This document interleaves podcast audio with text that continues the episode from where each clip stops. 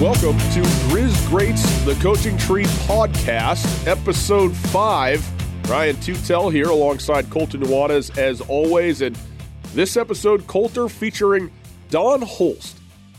Don Holst was the head coach at the University of Montana for four seasons from 1998 through 2002. During that time, Dahlberg Arena went through a major remodel reconstruction. I mean, they gutted the whole thing and, and basically started from scratch on the interior. So and so in Holst's first season, they, the Grizzlies weren't even playing in Dahlberg. They played at Sentinel High School. Uh, it was a very tough year. They did not have a very good record that season. And there's a lot of things I think working against uh, Don in that season. But over the course of the four years, they steadily got better. And in his final season, the Grizzlies actually won the Big Sky Conference tournament and went to the NC2A tournament. And that is why how it ended for Coach Holst is such a interesting saga. He is the only head coach in the University of Montana men's head basketball coach coaching tree to have been fired, not renewed, let go, however you want to talk about it. And this happened after a season in which the Grizzlies went to the NC2A tournament. And I thought Coach Holst, again, tremendous credit to him. He was very candid about that and uh, and was hurt by that, and reasonably so. And I think there's you know there's always two sides to a story, if not more. Uh, but from his perspective, he wasn't expecting it and didn't think he he deserved to not be back as the head coach of the University of Montana. And yet, in his four seasons, that's and yet that's what he had was a four season run this interview was particularly interesting because it's not just as cut and dry as the Grizz going 57 and 56 under Don Holst. Wasn't just as cut and dry as a 7 7 and finish in the Big Sky Conference that was a tie for fourth place before they won the conference tournament. A lot of different things that went into it. I think that the late 90s was when we first started to see the turn in college athletics in terms of athletic directors wanting to hire their own coaches. And that's been the case now across the country at a lot of different places. It really doesn't matter how good you are. Expectations are incredibly elevated if you aren't if you are a head coach in a revenue sport working for an athletic director that didn't hire you. It raises the bar because they want to put their guy in place so you can have cohesiveness. And I think that there was a lot of overturn in the athletic director position at Montana. And I think that Wayne Hogan wanted to go a different direction. But there's also all sorts of other details in terms of the way the Big Sky Conference had changed during the 90s up until Don Holst was hired, what it was like coming on the heels of a guy like Blaine Taylor, who left abruptly after uh, yeah, just two years removed from going to the NCAA tournament and went to be Mike Montgomery's head assistant at Stanford. And then you talk about the renovation at Dahlberg Arena. And also the fact that Don Holst is uh, he's a no nonsense sort of stubborn guy. I mean, I remember when all of this went down. Don Holst was given the opportunity to resign, and he said, "No way, I'm not resigning. I just went to the NCAA tournament. And they said, well, then we're not going to renew your contract. And he, he fought it. And I think that he deserves a ton of credit for holding true to what he thought of his own accomplishments, as well as sticking around Missoula, mainly for his family. And he talks a lot about that element too. But I think it's a cool story because I think he was bitter for a long time. And now I think it seems he's come full circle and he's very proud of his affiliation as part of this great lineage. I don't want to go too far off the beaten trail here, Colter, but it's also worth noting, isn't it, that the University of Montana had just recently won their first national championship in football yep. when he came on board, and then won their second one in his second to last season, actually going into, I guess, what was his final season. And you talked about the shift in basketball, the shift in sort of athletic directors wanting their own guy. This also probably is the corner at which the shift came where what had always been a basketball school and basketball conference became more of a football conference. Yep. And I don't know how much that played into this and what actually transpired, but this is certainly uh, a culture shift, a sports culture shift happening in the city of Missoula in western Montana and, and maybe maybe even more broadly in areas of the United States at large right here in his tenure as we've displayed to everybody that's been listening to this podcast. And if you missed anything, please go check it out. Please go subscribe. Grizz Greats. It's a great history lesson starting in the mid 1970s all the way up until now, where we are here, the turn of the 21st century. But Judd Heathcote laid the foundation. Jim Brandenburg and Mike Montgomery and Stew Morrill took the next step. Blaine Taylor had it rolling, but then Don Holson, Pat Kennedy, that's the the most interesting part of this to me because it was the one moment where you could say that University of Montana was losing some traction. And part of that is, like you said, shifting into becoming a football school. But I think that all roads lead to this end game, which then resulted in Pat Kennedy dipping after two years, Larry Krystkowiak coming back basically to save his alma mater, and the rest is history. Montana has been the dominant program in the Big Sky Conference, and that's including Weber State over the last 15 years. And I think that sometimes you have to have the dips to have the rise. And I think that Holst doesn't get enough credit for a lot of the adversity he dealt with. And I think he'll tell you a lot about why that was yeah. in this episode.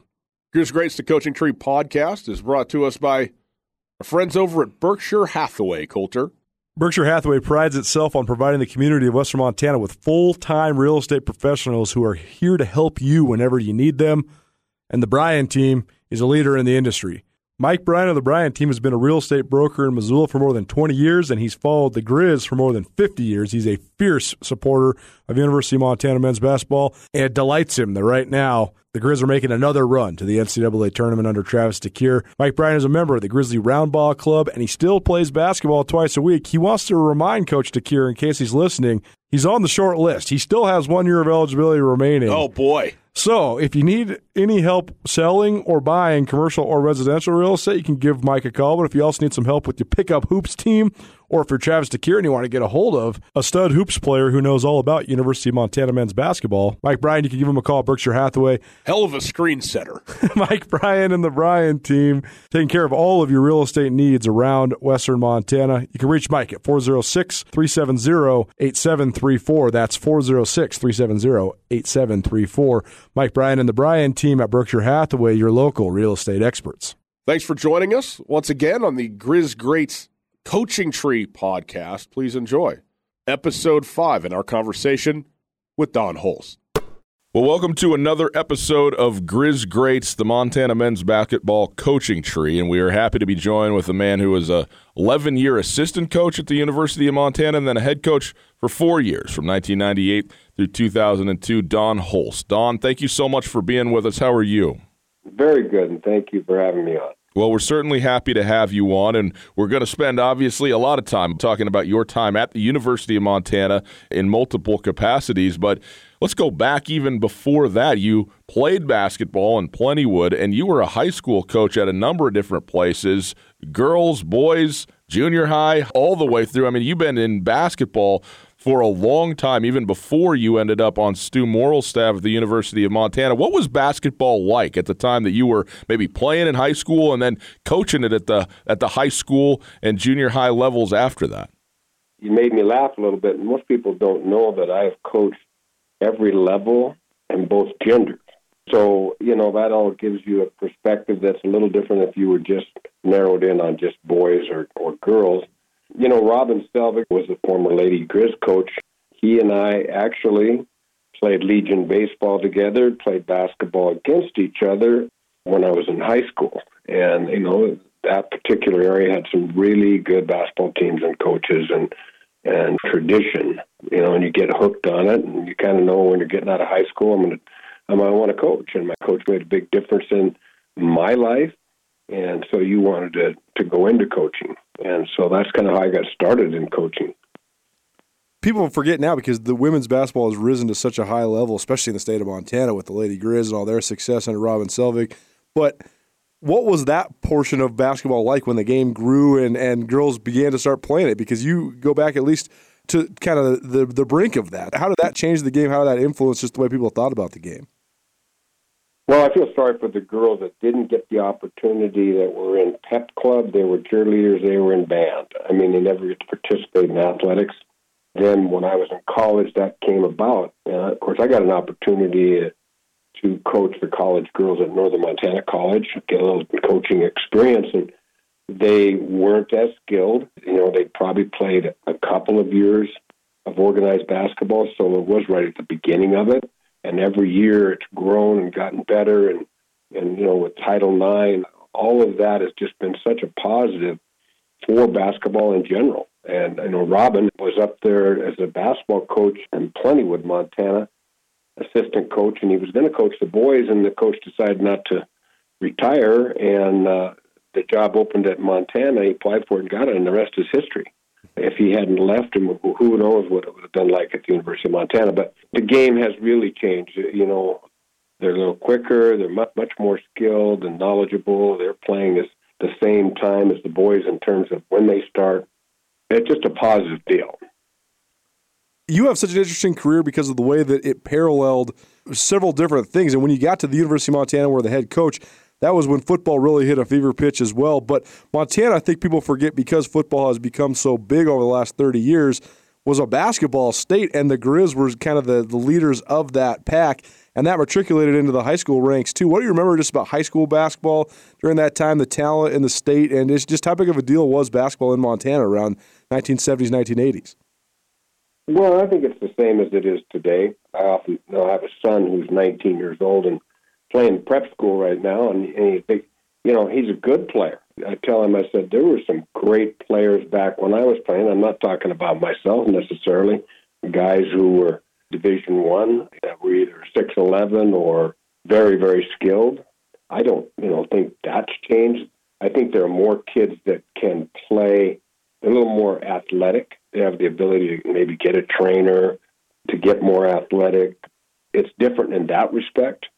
But it's always been a hotbed, Montana, for basketball. And, and University of Montana was very good from the time uh, the old godfather, Judd Heathcote, took over the reins and, and he set the ball in motion. He really did. And everybody wanted to be a part of that and they wanted to learn from. As I was a high school coach, I had no idea I'd ever coach in college. In fact, I was asked to um, come on board when Stew Morrill it was the first year he was a head coach, and they'd seen me work camp and be around him and so forth. And I had a really good little basketball program going on, and I said, know, I appreciate it. And I, I just really like what I'm doing right now, and and I appreciate the offer. You know, it was going to be a, a grad assistant, and then after a year, another person moved on uh, uh on the Grizzly staff, and they called me again. I said, they're going to call me three times. I've done about what I need here, and I need to just try this, take a shot at it. Uh, it's going to be a little sacrifice, and and I look back and I thought that was a great decision. It was a hard decision to give up a job at the high school level that you were tenured as a teacher, you had a good program, and go on board as as the rookie coach, even though you weren't you were in your thirties. Flesh that out a little bit for us, Coach, because Stew Morrill coming in. He's been in you know college basketball world and not even in Montana per se for quite a long time. So was it just at like the camps where they saw you bringing kids in and working with them that that you were seeing, or what was the connection there where they they originally asked you and then persisted in asking you?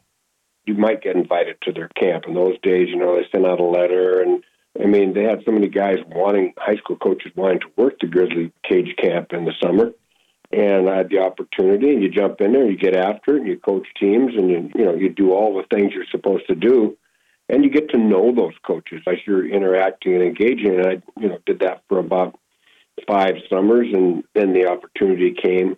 You know, I suppose Blaine Taylor said, "What about him?" You know, but we we knew each other by that time. They had a good feel for me. They weren't going to go interview a bunch of guys and and bring them in. He he wanted a guy he knew. I'm sure of that. Then I had a chance to go back and work with Stew after my time at Montana. I, I wasn't coaching for about three years. He came into town and did a, a banquet and asked, I got an assistant's job opened up this year. Are you, are you interested in doing that? And I always loved working for Stew. And so that was quite a commitment as well. You know, I uprooted myself and, and went to Utah State. I did that for one year and I had a five year old son, and I saw him about mm, probably a week and a half total the whole year, and it wasn't going to get any better. And I had an opportunity to come back to Missoula, and I thought, well, that's it. I'm done coaching. You know, I'm not going to coach again. And uh, and you kind of reinvent yourself. If you're going to live in Missoula, Montana, and you're not doing what you probably love to do for about 30 years, you get into another area, whether it's business or education, and I'm, you know, now I'm a, I've been a principal for about nine years. Who do businesses throughout the Pacific Northwest turn to for innovative internet and voice solutions? Blackfoot. Our cybersecurity, network uptime, Ergo, and SD WAN solutions ensure your organization is online all the time. Learn how Blackfoot can enable your business to move forward. Call 406 541 5000 or visit goblackfoot.com slash grizzgreats. Blackfoot. Connect to more. What was it like going from coaching high school basketball to coaching in college? Well, you know, I had about 10 years experience as a head coach and, you know, that's okay. That's not why they hire you. You start at the bottom and you do every job no one else wants to do on staff to start with. And it's everything from you might be helping the study hall guy two or three times a week and get the guys in there in the evenings for study hall and helping them academically to direct them the right classes, film exchange, all the stuff. I remember Stew saying, the more you get done, the more you get. As you prove yourself, you did that, okay, and and you kind of, and that's kind of the way you work your way through it. They weren't worried about what I knew. If you got to add something in a meeting or two, and, and it was something that they actually could use, well, that's good. But as you went year by year, you kind of vested your ability by what you've proven on staff at whatever your job description was. When you become the head coach, finally, you've done everything from the bottom up. So you know everybody's job and you know if they're doing it correctly. What do you remember about Stew Morrill? Well, he's an ultimate professional. He's a workaholic. I'm so glad that he did finally retire. I was afraid he was going to die on the job. I mean that sincerely, too. It's hard to be healthy in that profession. I'm sure football coaches agree. Different sport, same game in a way. The hours you put in, the stress you put on yourself. He didn't take that stress out on anyone, but he was always experiencing that. When you had a list and you went through your list of meetings, you better have your work done. You know, whatever that might be, whatever it's recruiting or scheduling or whatever, because he's going to call you on it. So that's something you better be on top of as an assistant. He listened. He was a good listener you might come in and you might be the third guy, and if you had something smart to say and it made sense to him, he'd use it. How about the league at that point in time? What do you remember about the Big Sky Conference? I don't want to degrade the league in any way. It's bigger now, but but the schools have changed. Idaho's back in now, but they were really good back then, and and Reno was really good, and Boise State, and there's three right there that weren't in the league. Now Idaho's been been added, there were no easy teams to play. And I'm not saying there are now. The teams that came in afterwards that weren't in the big sky have brought their programs to the level that they needed to. There were some great teams that came out of those three schools, and we were always right in there with them when Stew Morrill moves on and Blaine Taylor takes over, what was the experience like then? I mean, I guess you assume maybe that you would be able to stay with Blaine Taylor, but obviously now with you know when he becomes the head coach, it's kind of his show and he gets to make those decisions. So, what was that transition like? When it happened, Stew asked me if I wanted to go to Colorado State with him. He said, "I know what you're going to say," and I said, "But I'm going to ask you anyway." And he said, "Well, Coach, I, I've got a ten-year-old daughter here." And, you know, I just really wanted to stay in Missoula and be a coach on board. And that's how why I chose that. It was uh, because of her. They're two different people, but we're kind of of the same cloth in many ways. Blaine was right there with Stew step after step. And so their philosophy was very similar. And so it was not a big jump for Blaine to just step in there. I mean, he was like an associate head coach at the time, and I'm right there with him. It was an easy transition, and we were really good. We had a really good team. Stew left maybe one of the best teams we've had at the University of Montana, and we won the conference, won won the tournament. So it, it all played out well, and, and he won some other championships while he was the head coach as well. Talk about that team or those teams, particularly the last year that Stew Morrill was there, and then the first year Blaine Taylor is being the head coach, because those teams both finished first in conference and won the tournament and went to the NC2A tournament. They were a group of kids that a mix of Montana guys, out of state kids, all bringing different talents to the floor, but at the same time, they really liked each other. They really shared. They were tenacious on defense. We had a shot blocker that was the best shot blocker we've had probably two years in a row. That doesn't hurt to have that inside. And we had guys in the perimeter that would get after him defensively. But they really shared the ball. They knew what each other what they could do. Delvon Anderson was the MVP his senior year, arguably the best three we've ever had. And Roger Fasting at the two at six five, good jumper passer. And Daren Engellant was the shot blocker. You know, and he's from Geraldine, Montana, a little bitty town, probably had 20 kids in his class. It was a real unique mix mixture.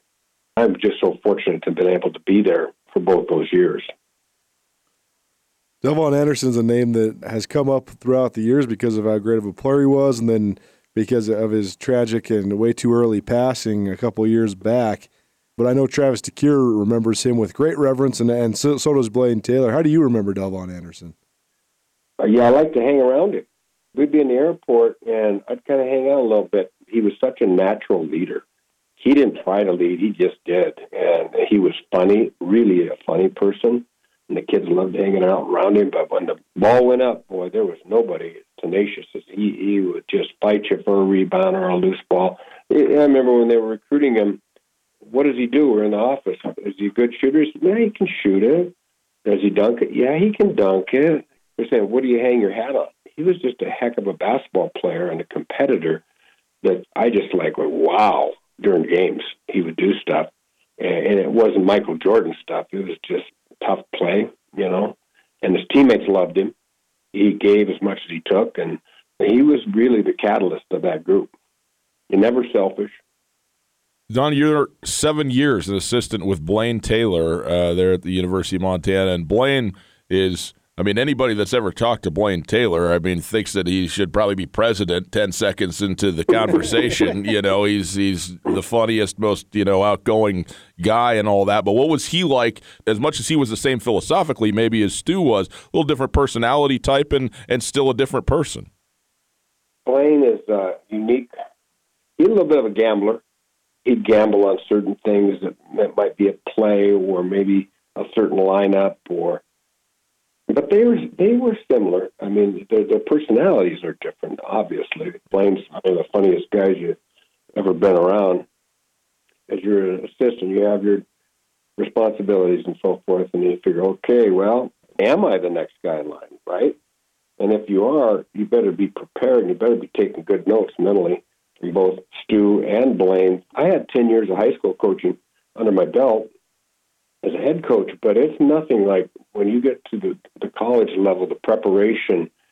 And I can remember the first years as head coach, and I felt like I was getting ready to be in a fist fight every game, on edge. It's uh, magnified by the crowd, by the press, by the, the importance of, of the game. You better be ready to step in the fire and not get burned. I can remember thinking, you know, the last couple of years I knew Blaine was looking. He was involved in the Oregon job, and and then uh, at the end he ended up going to Stanford. But you know, thinking that when that day comes, you better be ready to put on the cloak and deliver. That element of this whole thing is so fascinating to me because it's sort of commonplace because it's been such the entrenched history of University of Montana men's basketball over the last 40 or 50 years is that there seems to always be a next guy in line, and the next guy in line seems to always get the chance. And that's not the case at so many other schools. So, why do you think that is? And, and when you are kind of working your way up, and you might be that next guy, like you were just talking about, I mean, that must be an interesting feeling. How much of that influences the way that you went about your day to day? And why do you think it is that people at Montana, it seems to be the next guy in line does get a better chance than a lot of different schools? Well, I think because early on, before I ever joined, when I said the brotherhood, when we were high school coaches, we used to joke about that. You know, they were tight. And when I finally came on board and realized how that all worked, and I think that the head coach grooms the next guy a little bit, and they show loyalty, they have each other's back. And then when it works, when that coach wins, program continues, and I think people like stability, not just change for the sake of change. I was unfortunate to finish my career, you know, I didn't see that one coming really. I think that we were lucky that we had a little speed bump that we had after me. Two guys that I hired, my first hire, I was going to retain two guys, but I, I looked and I found Crisco because Crisco wasn't doing anything. He was in Seattle and he was done playing. And I said, Would you be interested in being an assistant coach for me? And I'd known Crisco for enough years to like and trust and knew what he would bring to the staff. Then after him, you know, he was there for two years. Then Wayne Tinkle, my last year. I've always liked those two guys. I Always thought they were hard workers. You're hiring people that you feel to be the next coach, and that you know they've got your back because uh, a lot of stuff happens during the course of a season. You really got to know who's there for you during the tough times because there's always going to be a tough time or two. You just missed coaching Larry Krystkowiak, right, when he was a player? He was playing. I was a high school coach. Go watch him play. He was One of my favorites. Hard worker, blue collar guy, tougher nails, smart. When he came on board my staff, I mean, he was the first guy in the, in the office. I'm just going to tell you, every morning he's an early bird, but he he wasn't going to be the last guy because he was really. I mean, he was there early, so we, we knew we needed to utilize him before five o'clock because he gets a little tired at five thirty. Uh, he wasn't going to stay up all night and watch film unless we were on the road, and I might stay late. He brought that work ethic to our kids, our post play. and then here I've got two guys that know how to play the post, and both those guys are teaching our kids to get better in that position. I think that's crucial in the game. It was great to have Larry, and when he came back on as the head coach after Kennedy, he had a poster that he had all the guys on it, me included, to honor that kind of brotherhood that was out there. He had pictures of the guys, you know, and, and that was his first poster that he made. It was pretty neat, really. Wayne Tinkle, what do you remember about him as a player? Well, I always kid him because that's my first two years as an assistant. Wayne's junior and senior year. I always had to go get him a Mountain Dew. He liked to have a Mountain Dew before the game, and he liked to have that before he goes down and warm up. I said, I got it. I'll go get it. And I set him up with a Mountain Dew, you know, and uh, we have to tease him about that. And, you know, he uh, has this great, warm personality. He put his arm around me when I was the head coach, and I'm looking up at him. You know, he's about 6'11, 7 foot. He's just such a very warm person and very loyal. He worked really hard to get where he's at. Both those guys, I told them at the roast, I said, I hired both of you. Now you guys are making millions of dollars. Where is the finder's fee? and I want to ask you about those guys as assistant coaches as well, beyond just being players. But before we get to that, I just want to ask about the moment that you became the head coach. When you talk about Blaine kind of decides that he needs a change of scene, a change of venue, and you're kind of next man up, but until it happens, it doesn't happen. I mean, until it's real, you maybe don't know for sure, and then you become the head coach. What was that like in that kind of moment where you go, okay, it's my show? Well, and, and it wasn't a clean cut deal because the AD, you know, I wasn't his guy. And so they made me the interim head coach my first year. You know, you're the head coach, but you're the interim. We're not quite sure we want you yet, or it's not a we, it's a he. And so you enter with that stigma, at least I did. And then we're remodeling our arena so we played in Sentinel High School. And we got to practice one day a week there. And you can imagine how tough that was to play at Sentinel High School. At the end of it all, people knew that I'd had an interim tag placed on me, and they came out and really packed the gym the last game and had signs we want Don, you know, stuff like that. It was nice, but you're still not sure you're going to be retained for the next year, and then they they retained me, and then the next year we're back in our facility and we're picked seventh, and and we win the league, which was one of my favorite teams. And they bore up when we were at Sentinel High School. Those kids took their lumps and bumps, and the next year, I mean, they just bought in all of a sudden now you're earning your credibility and you're moving forward.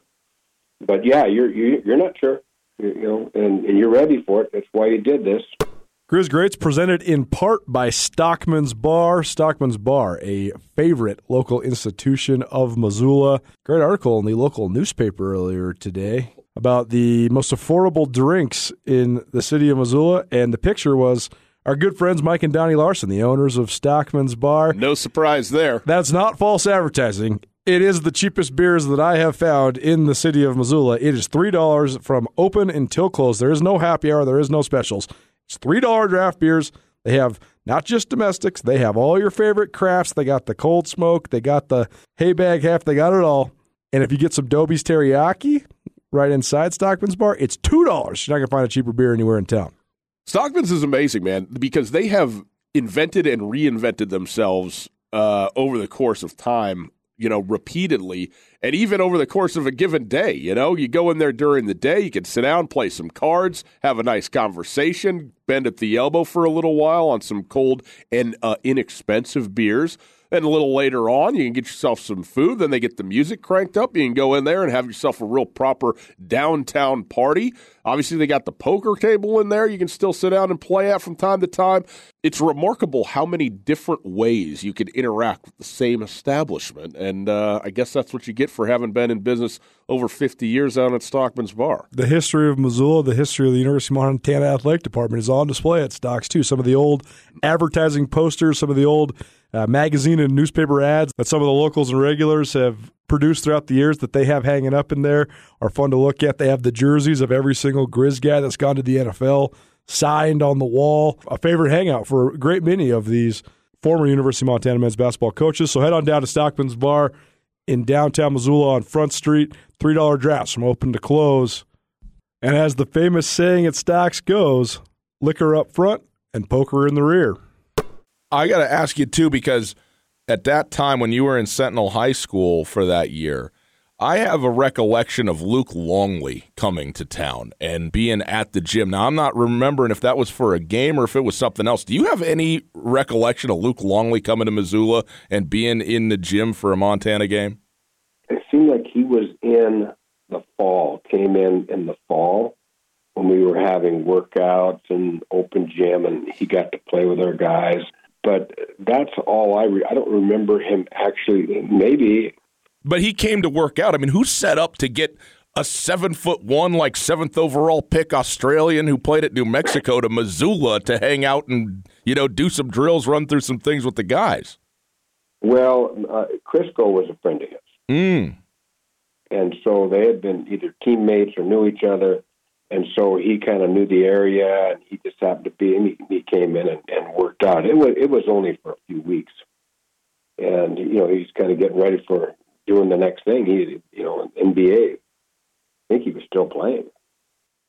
Yeah, he definitely was still playing. He was playing for my Chicago Bulls, Don. It was the greatest Ooh, day of my life when I got him to sign a uh, sign a dollar bill for me. I was thrilled.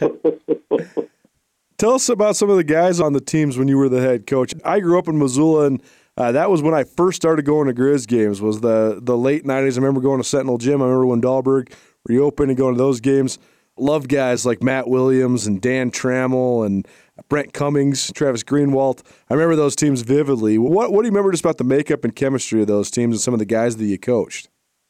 Well, it's funny. I got a text this morning from Ryan Slider. He said, "Remember this, coach?" And that's 15 years later, right? And it was Trammell getting the steal in the championship game uh, in Bozeman and just dunking it down, you know. And so I, I keep in touch a little bit with those guys. Shane Christensen, a little guard, recruiting him out of Las Vegas. You always thought you could recruit better than Shane. Shane always beat him beat him down because he was such a great competitor and leader. I mean, when we ran the Grizzly two mile, which they hated, Shane would always win it set a record, and then he'd keep running until that 6'11 slug got finished. He would just keep running. He'd run till the last man was in, and he he always did that, and the kids respected him for it. Now, did he score a lot of points? No, he scored a few, but he always guarded the toughest guy. He was a great playmaker. He played on two championship teams that I had. You know, the 2000 uh, championship, conference championship, and my last one in 2002. Without Shane at the helm, we wouldn't have won those championships. But we had, and you know, some of the guys. Matt Williams was a JUCO kid that I, I grabbed up in the Sierra Mountains of the JUCO. A friend of mine turned me on to him, and I said, "Whoa!" And uh, he had scoring mentality, and he he not only was all conference two years in a row, uh, you know, and he averaged double double his senior year, like 18 and 12, and they don't name him the MVP, and we win the league. And he was a math major, academic All American. Really? But he he was a good player. Mike Warhank played with him. He's a walk on from Great Falls, Montana. Couldn't touch the rim, but he could shoot it in. I mean, seriously. Uh, and it was like we were at Youngstown State, and we came from behind. And we are going down the stretch, and I'm going to call this play. And both Mike and, and Matt, well, Mike had his master's. He was an academic. I mean, smart kids. And they both said, you know, last time we ran this coach first half, uh, they cheated this and this. I said, okay, we'll counter it. Call it, counter it. And we did. Mike knocks it down. We win. From that point on, that was in December, the trust that occurred in, in the timeouts between the players and the coaches was unique. We ended up countering every play that we ran because people watch film. They see our signs or whatever. And pretty soon we're just, you know, we're dicking them left and right, being smarter than every team that we played. Not necessarily better in terms of physicality, um, you know, in that group, the, the last year's group, they were different. They they were very athletic. I mean, Ryan Slider, Dan Trammell, you know, David Bell, the best shooters in, in the league. Period. Uh, you know, uh, he had little Shane and Travis Greenwald in there, solid. I can remember the last play that we ran in regulation in the semifinal against Montana State there, and they had bopped us by 20. They were calling us the 2020 Grizz. I knew we could beat them. And I can remember, you know, calling the timeout with about like I suppose it was 19 seconds or something left, they called timeout, and they said, "We're going to take one shot. We're going to win it in regulation, or we're going to OT." And I, I'm going to call this play, and Trammell wasn't going to be the go-to guy. He wasn't happy, and I said, "Trammell," I said, "You're the best rebounder in the building. Do you think Travis is going to get your miss? I want two shots at this." That made sense to him. So we, we ran the play, and then it was broken up. Trammell didn't move; he didn't do what he was supposed to do, and screened down. And I went, "Oh no, what's going to happen now?" And you know, Shane dribbles the crease, pops it over to David Bell, best shooter in the league. I'll take that. In and dunk. All he thought about was that rebound, and I mean, he grabbed it and just slammed it in the air. That was a fun group. That that was a group that was very athletic. That you know, they're going to guard it up, and and and they shared. I, all those teams share. There was no superstar mentality that I've got to get mine, you know, uh, and and that's how you win. I have so much I want to ask you about those teams because that memory you just described is one of the iconic memories of modern day Grizz basketball, no question about it. But going back to Matt Williams for a minute, I want to talk to you about him just through the lens of, of recruiting and how it's changed because, like you said, when you look at Matt Williams, the guy was everything you ever wanted. He was big, strong, smooth, and like you said, he was a great student. He's a productive guy. When you first saw him, what was the recruiting battle like for him, or was there even one? And would a player like that have been able to come to the University of Montana now, this day and age, 20 years later, with just how hyper focused recruiting's become?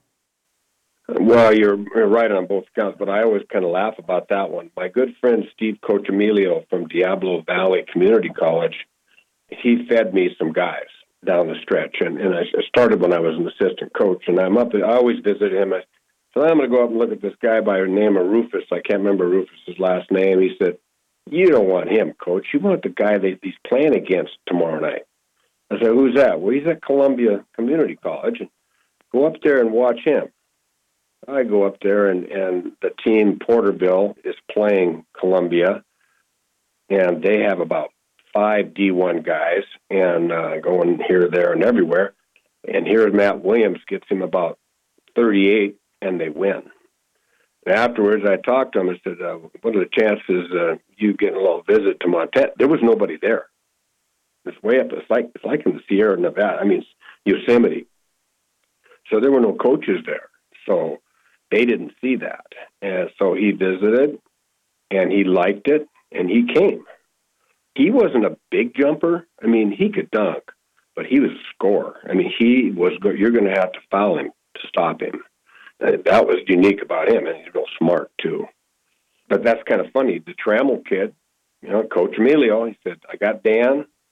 You know, he didn't even play after high school. He only played a couple of years, and I gray shirted him, so he didn't didn't play his first year of junior college, and he played the next two. And and I'd had so much success with Steve. You know, he calls him about every other month. He trusted Montana. He knew his kids would be treated well, that they'd graduate, the whole nine yards. And so he says, Dan, I mean, you're going to love him. I mean, he's such a super athlete. When I introduced him, the whole team, and we're up on the stage, and I introduced Dan. I'm turning to introduce the next guy, and he does a backflip off of the stage onto the ground at six six. I said, Dan, don't do that. I won't get hurt. don't do that. So whenever we beat the cat, I said, okay, you can. You he, he could do like multiple backflips, like a gymnast at six six. I mean, he is just a super athlete. That guy. You get your niche where you know where you go, where you find guys. The only thing that's changed since I've been involved in it, you got Instagram and you've got Facebook and you've got uh, you know you've got your phone. You know, we didn't have cell phones till maybe the last couple of years I was there. It's changed that way. The communication modes, uh, you're able to connect with those kids more. It was a one call a week deal when I was coaching. Uh, maybe that's what it should be. I don't know. So remember, recruiting is the, the lifeblood of your program.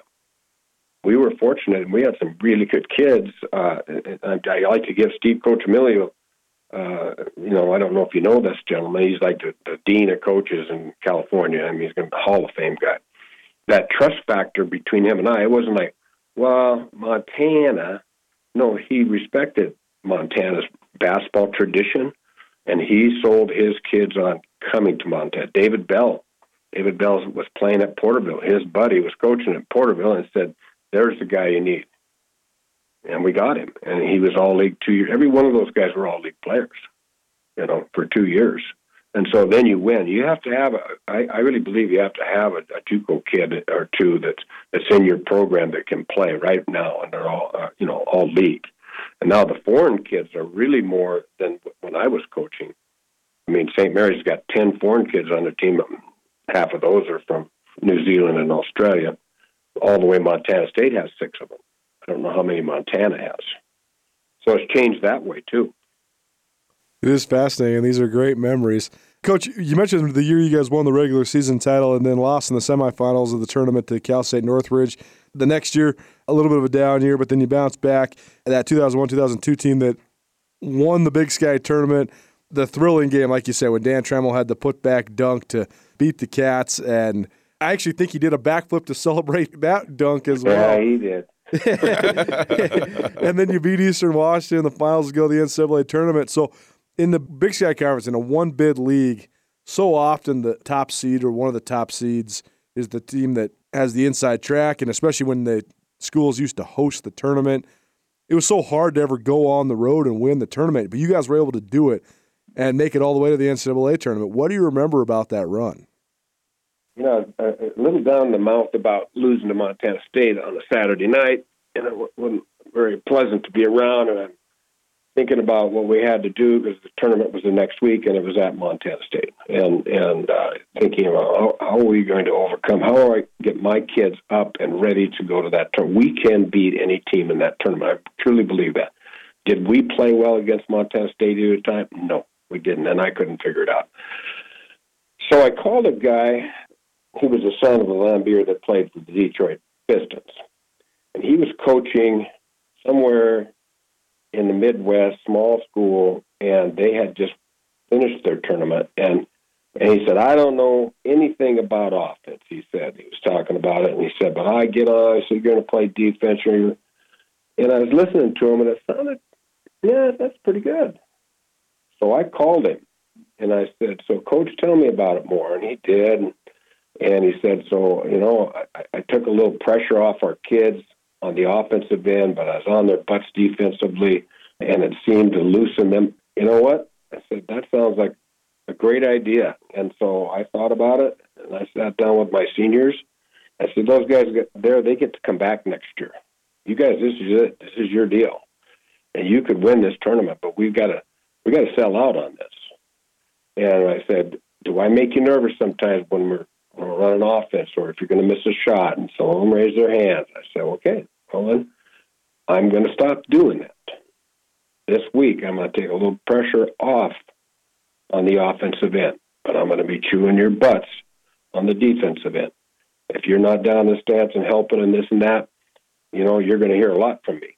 And so they bought in. It kind of freed up their minds, I think, a little bit. Maybe they were afraid to make a mistake against Montana State. We were still calling plays, though. That's the funny part. And so I think that really helped us go in mentally prepared, and I, I knew we were going to win the first game.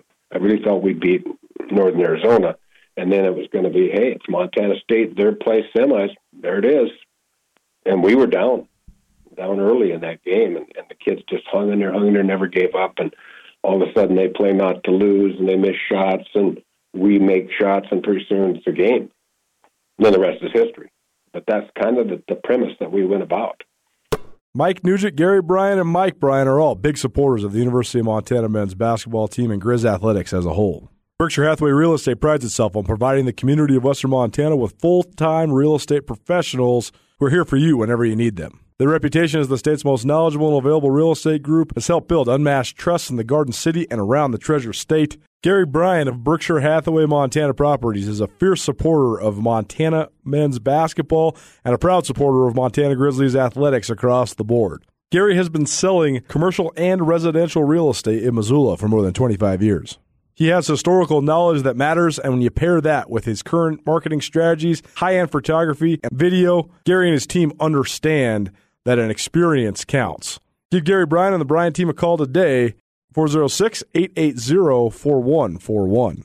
Mike Nugent, Mike Bryan, and Gary Bryan all understand the importance of history when it comes to the University of Montana, particularly when it comes to the men's basketball program.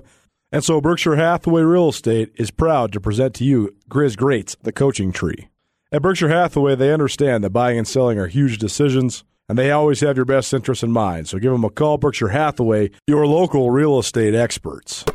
You know, Don, you had, of course, mentioned about hiring Wayne Tinkle and, and Larry Krystkowiak. And on one hand, maybe it seems obvious because they were, you know, such good players at the university and Wayne even playing for you while you were an assistant coach. But, you know, at the point that you got to make that decision, you say, you know, you want to find those guys. What was it about them as players, what you knew of them, that you said, hey, this would be a great fit. We'd love to have those guys on because, of course, then they go on to be part of, of this tree and very successful, both at the University of Montana and afterwards as well.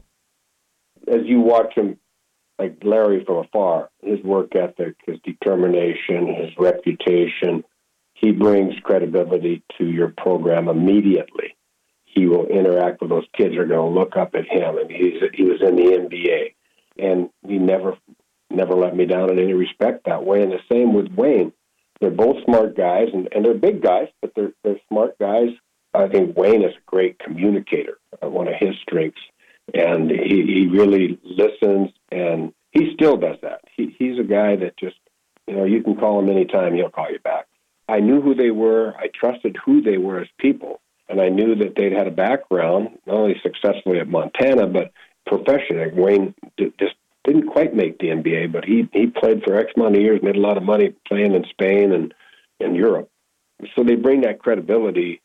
I, I can't think of who else I would rather hire than those two.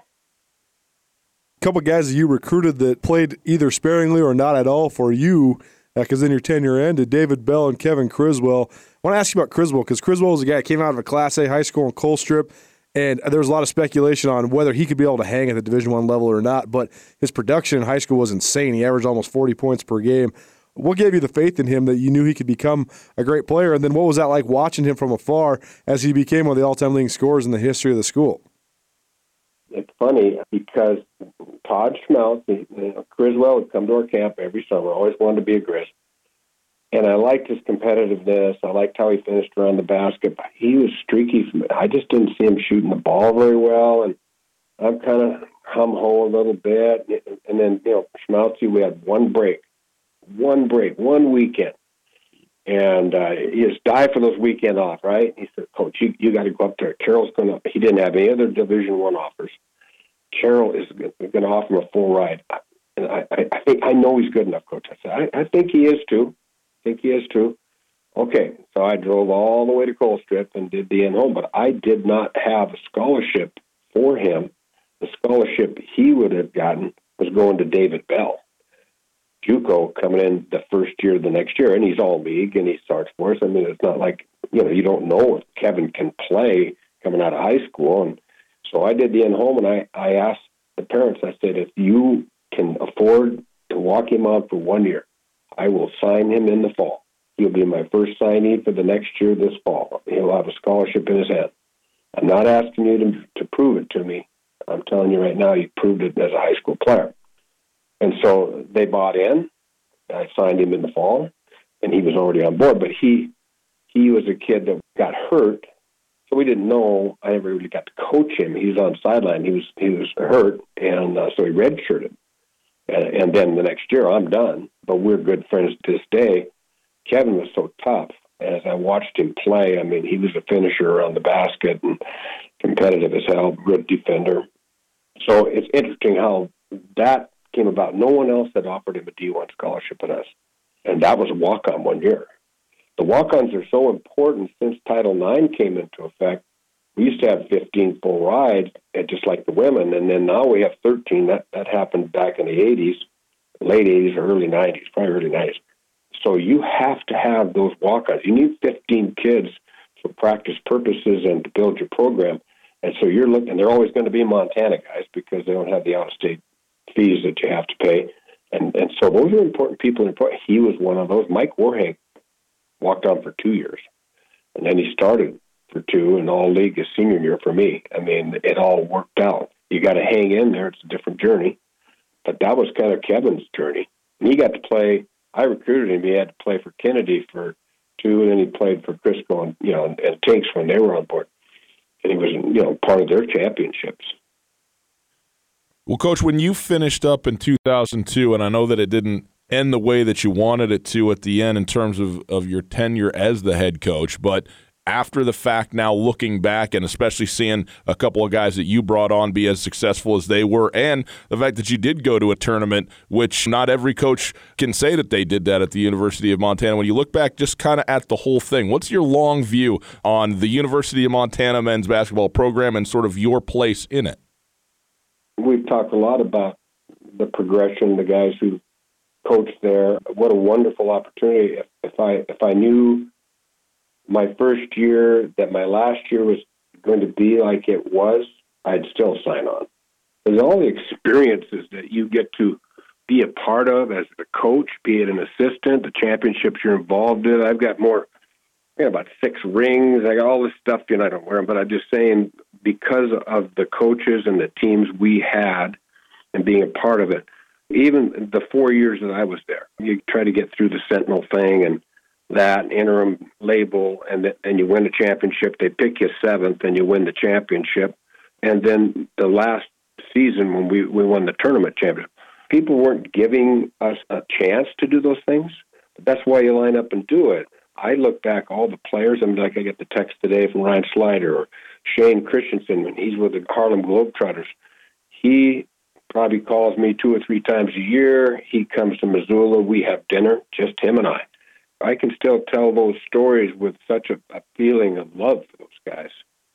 It's such a rare thing to go to the NCAA tournament and then lose your job, and not to open old wounds too much. But like you said, it seems like it's come full circle for you with all the things you do remember and all the good things and the players and all that stuff. So, what was that process like for you, dealing with the shock of the decision, but then reinventing yourself and coming around on the other side and having great pride and being a part of what has been the history of the University of Montana men's basketball program? The thing is, with that, I think it was Palm Sunday, and I was going to church like three weeks after the season, and you see Hogan's pickup over in the driveway of the president's house, which is across the street from the church. And I thought, I wonder if I should be in that meeting.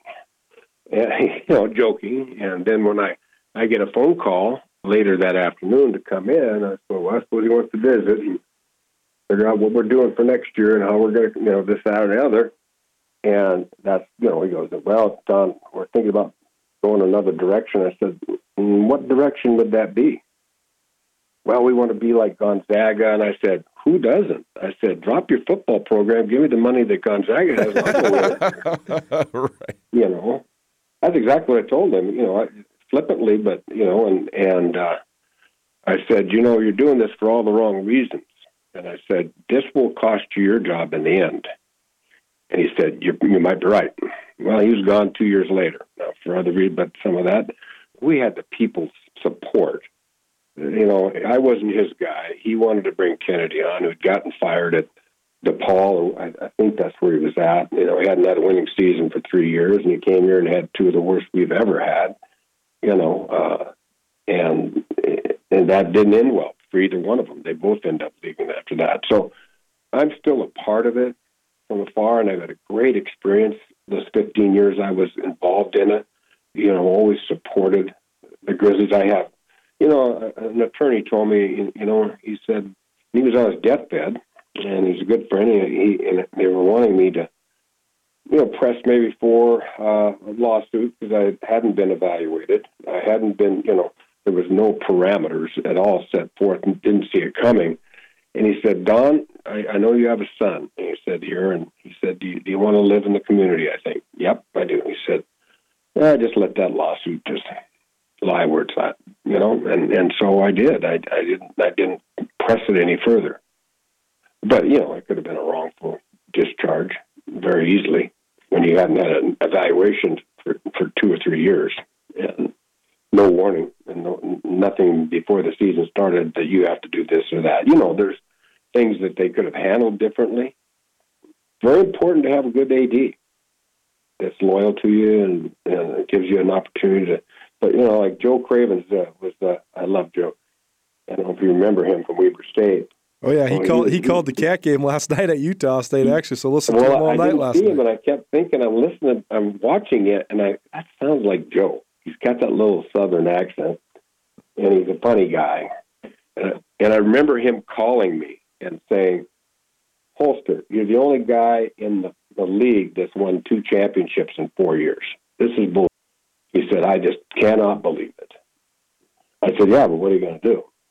You know, I could have gone to a couple places, and I could have gone on with Blaine one time when he was in Old Dominion. He had an opening, and I it just didn't. You know, you're leaving your your son who you're trying to raise, and now he's out of high school, going to prep school, wants to be a D1 guy, and I'm going to assist him in every way to to achieve his dreams. So it's all good. Was it hard at first to not be coaching? And what did you kind of use as an avenue to define solace? Hmm. I don't, I don't know. I step back. Probably you, you take care of yourself a little differently. Coaching stuff on you. You know, work out a little more, do a little more hiking and biking, and you know, take care of your kids, that kind of thing. Figure out what what how are you going to be a part of a society that has nothing to do with coaching. It's hard. When I get a chance to talk coaching, I, I love it. I mean, it's always been there. I like to be one of these old volunteers that sits on the end of the bench and once in a while visits with the head coach and in practice. That would be a fun job. Somebody asked me this morning, why don't you coach our, our girls? Now you're going to be down here. You can coach our girls. I said, I'll do that. They're, they're, they're like fifth graders, just for fun. Those juices are still there, but you just, you just got to move forward. You just got to, you know, like I say, reinvent yourself and, and move forward and, and take it as an experience you have a lot of different experiences in life and say that that was good. Even if it turned out somewhat bad at that point in time, I had way more good experiences than I had one little bad experience on a Palm Sunday. We want to end on a little bit of a sour note because we want to hear Ooh. what you think about Montana State. What I think about what? Montana State. Well, right now, Well, I in think they've got a hell of a coach. looked pretty good last night, didn't they? Well, Danny, you know, doggone it, he was part of the recruiting process between him and Matt Seidensticker. I had a chance to go over and see Danny and visit with him this summer. He's been kind of one of those special people in my life off and on while he was coaching. He said, My mom has a picture of you and me when I was at Northridge, you know, and uh, I laughed at that. And so he brings great energy to that program. He's trying to change the culture there and he's doing a good job of it, and he's doing it the right way.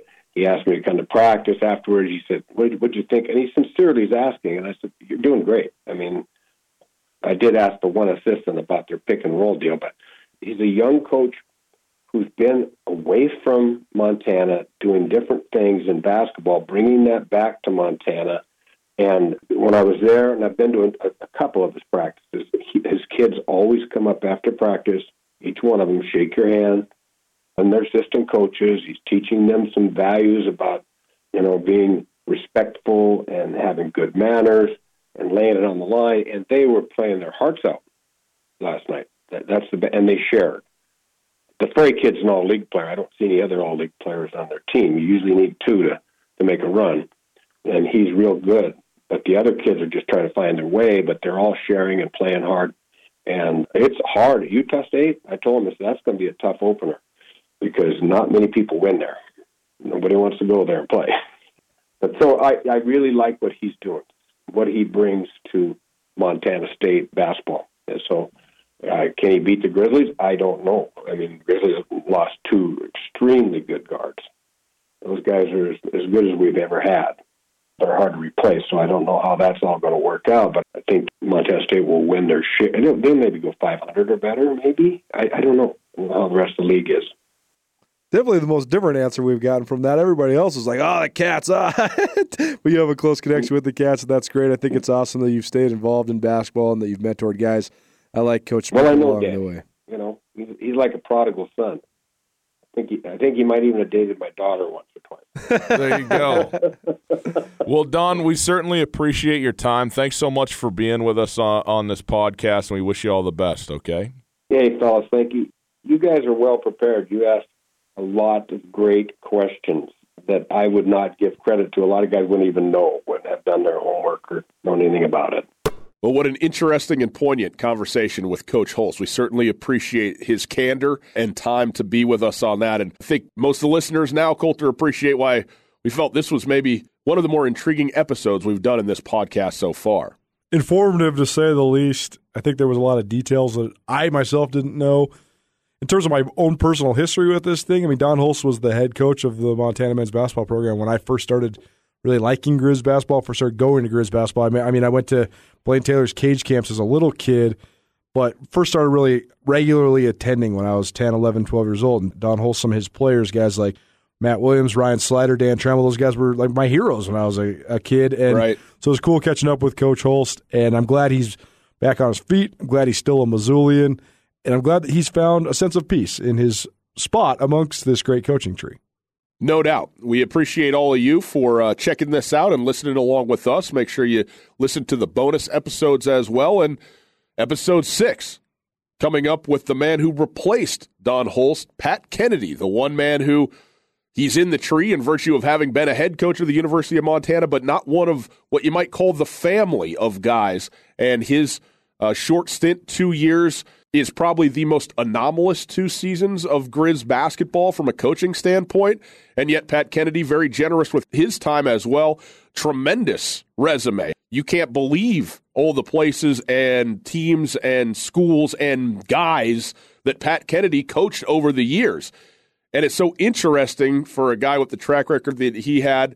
You come to a place like the University of Montana and the fit just isn't quite right and particularly the transition from Holst into Pat Kennedy. Again, probably the most controversial one in the lineage of coaches at the University of Montana to this point. But certainly an interesting episode, and I think to hear it from Pat Kennedy's perspective, very worthwhile as well. That is episode six.